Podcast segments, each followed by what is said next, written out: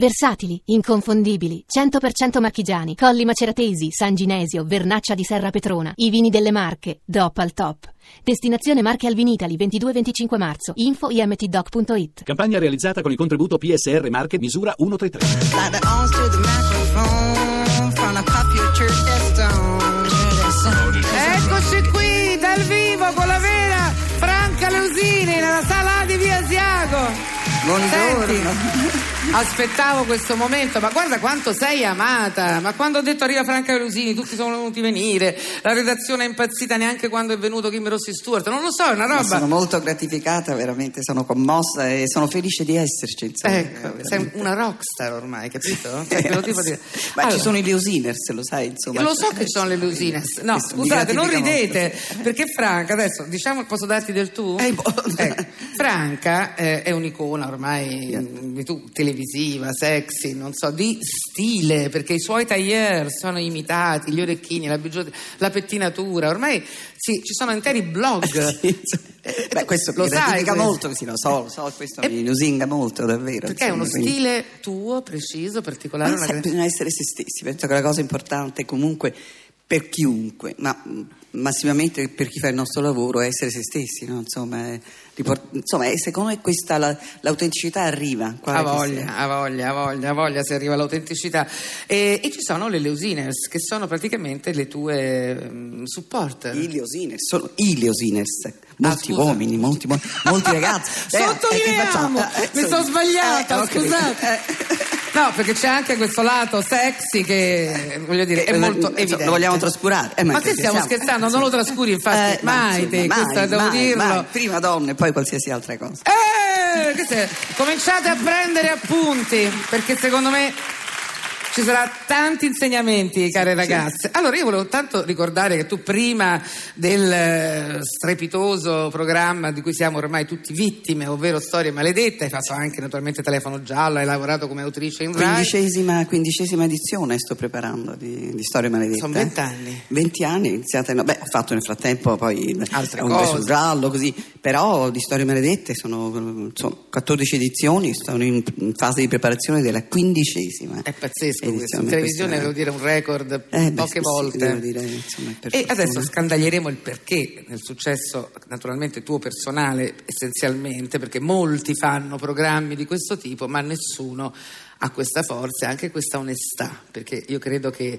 andare a frugare nel male e nel dolore eh, può diventare morboso, può diventare offensivo e tu riesci a farlo sempre con una classe e una diciamo un livello di civiltà molto alto. Beh, intanto un paio di cose, insomma. Anzitutto io eh, sono l'autore unico della trasmissione e molto eh, tengo alla qualità proprio della parola, che cosa che purtroppo in, in- in televisione troppo spesso viene, viene trascurata. Quando mi chiedono eh, nelle interviste ma eh, la televisione deve, deve insegnare? No, la televisione non deve diseducare, sono due cose diverse. Già sarebbe un vantaggio.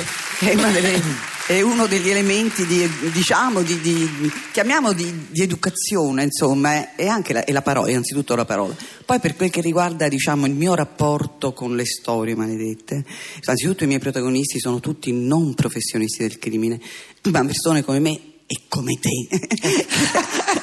Scellerata. come te. Ho, imitato la mia imitatrice, che praticamente, che a un certo punto della vita hanno commesso un crimine, sono cadute nel vuoto di una Infatti tu maledetta non storia. intervisti mai serial killer. No, mai, mai professionisti del crimine. Poi, soprattutto, io mi accosto con estremo rispetto a, a chi a un certo punto sceglie di scendere con me nell'inferno del suo passato, perché in effetti, insomma, è una perquisizione psicologica molto profonda. Sono Poi delle vere e proprie sedute eh, di psicanalisi, delicatissime, dove tu vai pensa che- dentro. ma eh, non solo, ma io studio il processo dalla prima all'ultima parola e, e quindi insomma eh, il famoso quadernone su cui tanto si fa. Mitico quadernone. Ma praticamente è il tessuto, è, una- è un tessuto narrativo, insomma, è una struttura narrativa, storie maledette non è un'intervista, insomma, eh, sarebbe, scusa, banalizzarlo, insomma.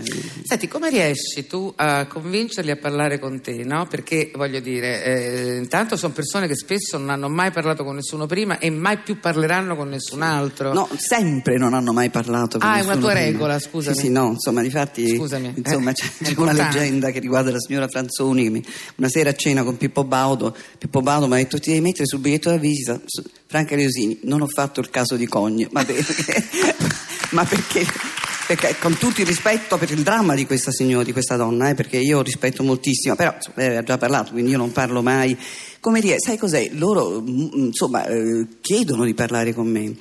Anche perché sai cos'è? La realtà umana di questi, di questi miei diciamo, interlocutori ge- quasi sem- sempre è assolutamente altra rispetto a quella che è stata descritta all'epoca del processo e, ancora prima all'epoca del delitto. Quindi in fondo con me loro scendono nell'inferno del loro passato, però sostanzialmente ne hanno anche un grosso restauro d'immagine, perché è un'altra realtà umana quella che, si, che, che emerge insomma da questi nostri incontri. È molto interessante quello che stavi dicendo prima, no? Tu dici appunto non sono mai professionisti del crimine, ma sono persone che a un certo punto nella loro vita cadono Nel vuoto di una maledetta storia, appunto. Ecco, appunto, nel, nel vuoto, veramente la storia.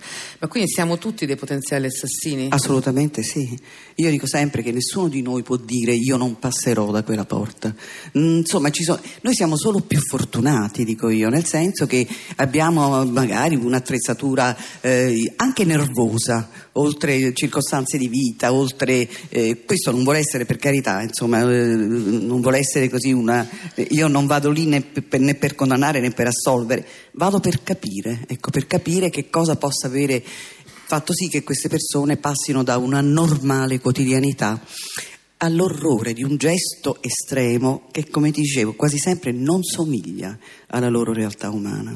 Tra l'altro un'altra cosa molto mm, interessante, appunto te non giudichi, eh, non eh, giustifichi, Non eh, non mi spetta, non insomma. ti spetta e riesci a mantenere eh, una linea eh, su un crinale molto sottile, ma anche però a fargli delle domande molto scabrose. Sì, Cioè, te- eh, da te si fanno chiedere cose eh, forti. Sì, ma devo dire che quasi sempre mi dicono, insomma, cioè, anzitutto dicono a me quello che non hanno mai detto al processo, insomma, perché nell'ultima serie. Ecco, come fai? Co- cosa succede? Eh, sai- cosa si instaura tra te Indubbiamente è, è una forma di, di alchimia, insomma, poi oltretutto una cosa alla quale tengo moltissimo e tengo moltissimo che si sappia, eh, i miei interlocutori non sanno mai le domande che io farò, mai. Cioè, Il quadernone non lo vedono prima. ma non sia mai, insomma, tutto quello che, che accade si verifica è, mm, così, così, nel- nell'immediato, insomma, è tutto vero.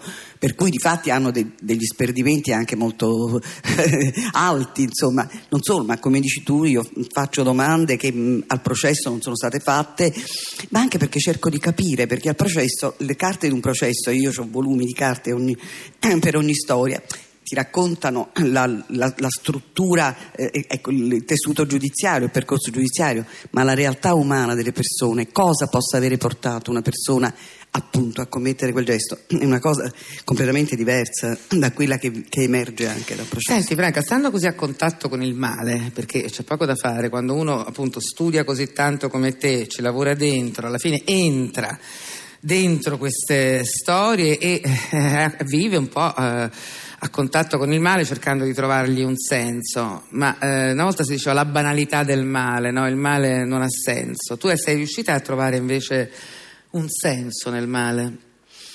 Sai, è come cercare un senso nella vita, eh, questo è il punto, insomma, perché ehm, diciamo il male eh, è, è sempre presente. Io dico che in ognuno di noi c'è un alter ego in incognito che eh, a un certo punto mh, se stimolato in un certo modo può spingersi a, fa- a fare un, diciamo, a commettere un gesto eh, estremo, un gesto che non ci somiglia. certo. Un senso al male è come cercare un senso alla vita, insomma, hai capito? Quindi eh, è difficile, voglio dire, forse è impossibile. E rimani mai intaccata, nel senso te lo senti addosso delle volte? Sai, io, mi- le storie mi attraversano quando io mi si vede, eh, logicamente in quelle, in quelle appunto, incontri, io non amo parlare di intervista, mi sembra di banalizzare, insomma, ma eh, sembro impassibile, ma non è affatto vero, insomma, io molto spesso, dopo, come quando ho intervistato la mamma che ha, che ha, ha raccontato, Mary Patrizio, di, di, come e perché avevo ucciso il piccolino di 5 anni, l'unica mamma che abbia raccontato e parlato,